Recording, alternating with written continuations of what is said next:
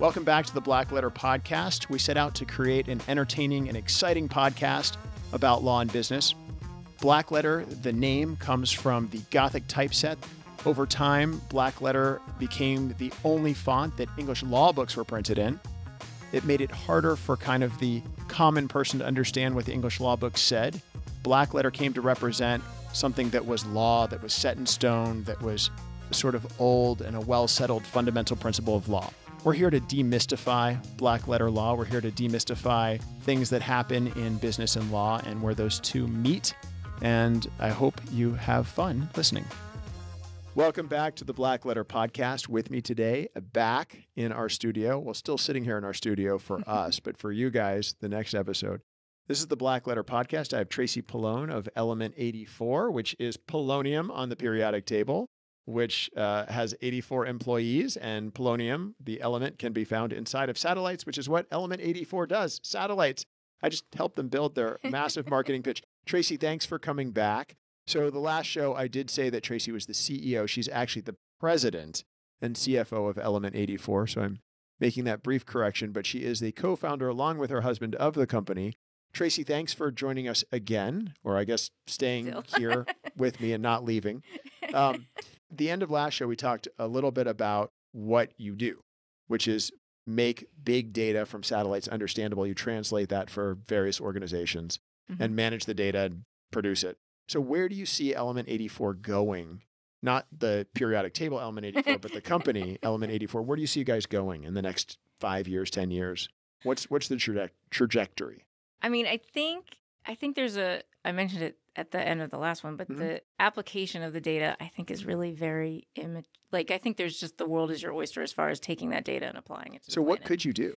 Um, I mean, pick your thing. It, wildfires. I mean, here in DC last week oh we gosh. experienced wildfire smoke for the first time in my life, and yeah. those like wildfire data monitoring you can do with all kinds of open data sets and with climate change there's just going there's going to be a lot more of that which is good for business, not good for us as a as a world. But we can help with responses, making that more data driven. Um, we've done some work there and want to keep doing more.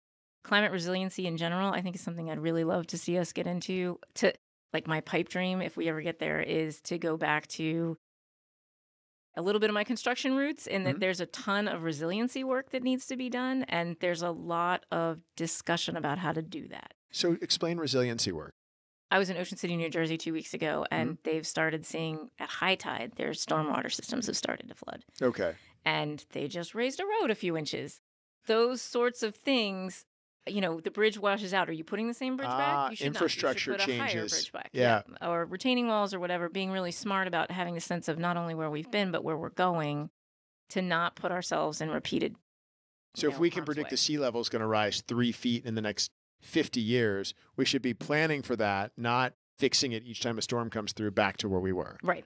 So that's resiliency planning. Yeah, there's so, a lot of that. So that looking at using existing historical satellite data and forward-looking data together, those data models, is that what you're talking about mm-hmm. to yep. and, help and, them predict what's needed? Yes. And and and see what's happening in real time. I mean, you have to be cognizant of the time span and interpretation of the data is really, I think, a lot of the tricky part right now. Okay. Um, because if you go back, well, I mean, we don't have satellites that go back that far, but even, you know, sometimes you should be looking hundreds, tens, fives of years and trying to figure out what's going to happen coming forward is really difficult. Right. But figuring out how to design for the future is something I think as a group we need to do. And I'm, I would be really excited to see us do it. Okay. And help do it. So shifting gears a little bit, let's talk about the business side of Element 84 yeah. and not, not so much the tech side. So you recently acquired another yes, satellite data mm-hmm. company mm-hmm. and uh, learned some things from that, had some experiences. What was kind of the, the key takeaway from that experience of acquiring another company? Because not many small companies acquire other companies. They usually get acquired, but you acquired another company of a like revenue size and brought it into your company. Well, I had so the entirety of my business education was I, I did get an MBA from Georgetown, but I graduated in 2020. So like recent. Yeah. Um, I took one class in mergers and acquisitions, so there was a lot of joking about that. Oh, Um, while you were doing the acquisition, I took it no, like two years beforehand. I was Okay, totally okay. prepared. Like, no, Yeah. it's a totally different thing. I think from a business process side, one of the things that I appreciate now that I didn't then is there's just there's a lot of stuff. You can sprawl a lot. And I think Mhm. trying to get your arms around that. I mean, I was on the acquirer side, so that's different. But having watched both sides of the transaction go down, like it's just a boatload of work even to write down here's like what we've got and what we do. Yeah. Um, so that was interesting. I think the biggest takeaway was it was like running two companies at the same time, and that was really hard. You mean during the Yes. process? Is it still like that now? No, it's getting. I mean, it's a, it it takes a while, It's a process. to get through the process merges for sure. And we're trying to be smart about picking the best of both. Okay. Um, the company we acquired, Azavea, was in business for 20 years Okay. before, and we've been in business for 13. But that there's a lot of experience there, and we don't want to just you know Throw okay, it away. do it this way, yeah. So going through each of them and figuring out what you know, this is how we do staffing, or this is how we do resource management, this is how we do accounting. Like figuring out what the best of both worlds is and trying to carry that forward. But for the most part, what you acquired with this company was their engineers, their existing engineers and their contracts for, and they do satellite data as well. Yeah, they yes, their work historically has been closer to the decision makers, which is part of what was exciting. So Okay. that it's more it's taking that data and making it closer to nonprofits and groups that are applying the data, and that's part of what Gotcha. we wanted to move into. So that's been really exciting to see too, is how the data gets applied and what people can do with it on a day to day basis. Because it's a very different sales, it's a different group of people you're selling to. So if you could go back in time to the just before you acquired this company, what would you do differently? Last fall, sleep more. Um, Sleep more? yeah, sleep more is probably good.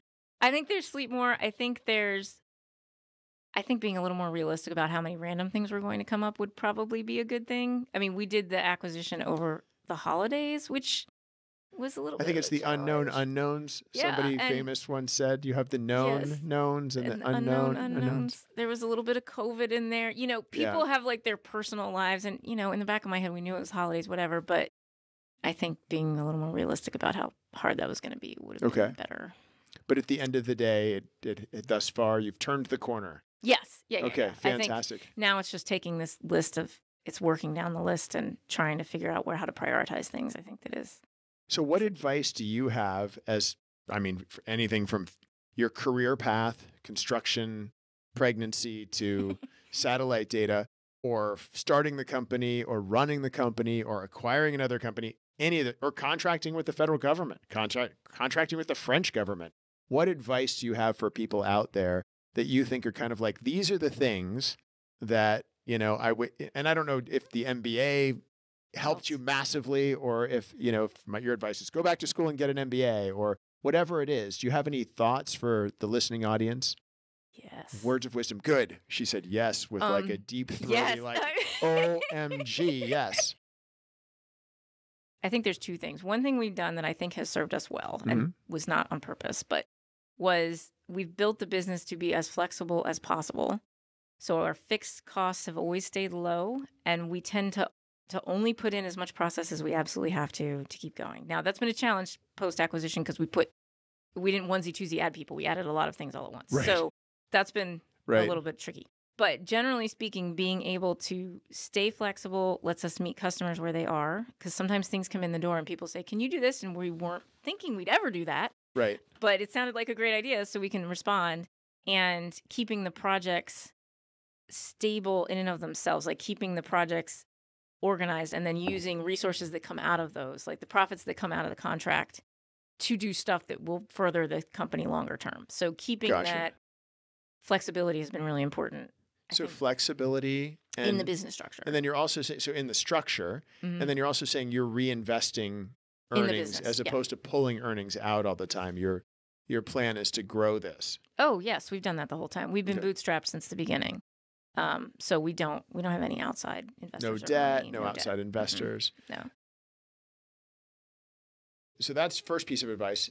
Anything else that you think you would share? I Flexibility being number one. I think being cognizant of your risk tolerance level Okay. and planning accordingly. So I am not a risk I am a risk averse person. Dan is much more risk tolerant than I am. The balance there has been good, I think, because it has kept us from going too far in either direction. But we've had backup plans upon backup plans. We have money in the bank. We've always saved that in the beginning. We used to keep six months' salary for everybody in the bank in case Wow. the customers went away. Do you still do that? no, we don't do that. Okay.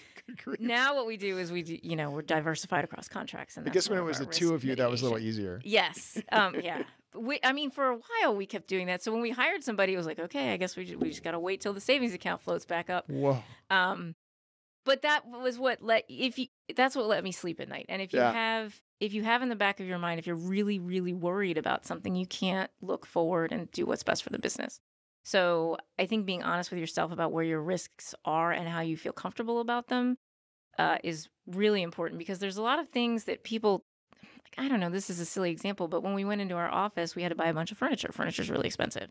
The advice was to lease the furniture, and then you get to write off the interest and you don't pay for all the cap. But then I have a debt, and we didn't want debt, so we just bought it. And at the time, everybody's the furniture dealer was like, "What are you doing?" And I was like, "Making it so I can sleep at night." But now I don't have to worry about paying that down. So Right. it's a different it's a different mindset, but sort of respecting that in yourself, I think, is really important because otherwise you're going to make yourself crazy. Okay. So flexibility, Risk understanding your own risk tolerance, and how to manage your own risk tolerance. Yeah, I guess sure. is that part of it. And do you have a, a third overarching point? This is going to sound ridiculous, but people always quit on Fridays. okay. Um, they do. Makes sense. It, it's mean, it not a makes thing you think about. I have a whole thing about we don't do bad news at the end of the week because I don't want to send people bad news and then they sit Yeah. at the weekend and they feel miserable. Bad news always comes out early in the week. Fair. Okay. But the opposite of that happens to you as a leader because people hit you with bad news at the end of the week frequently. That has been my experience.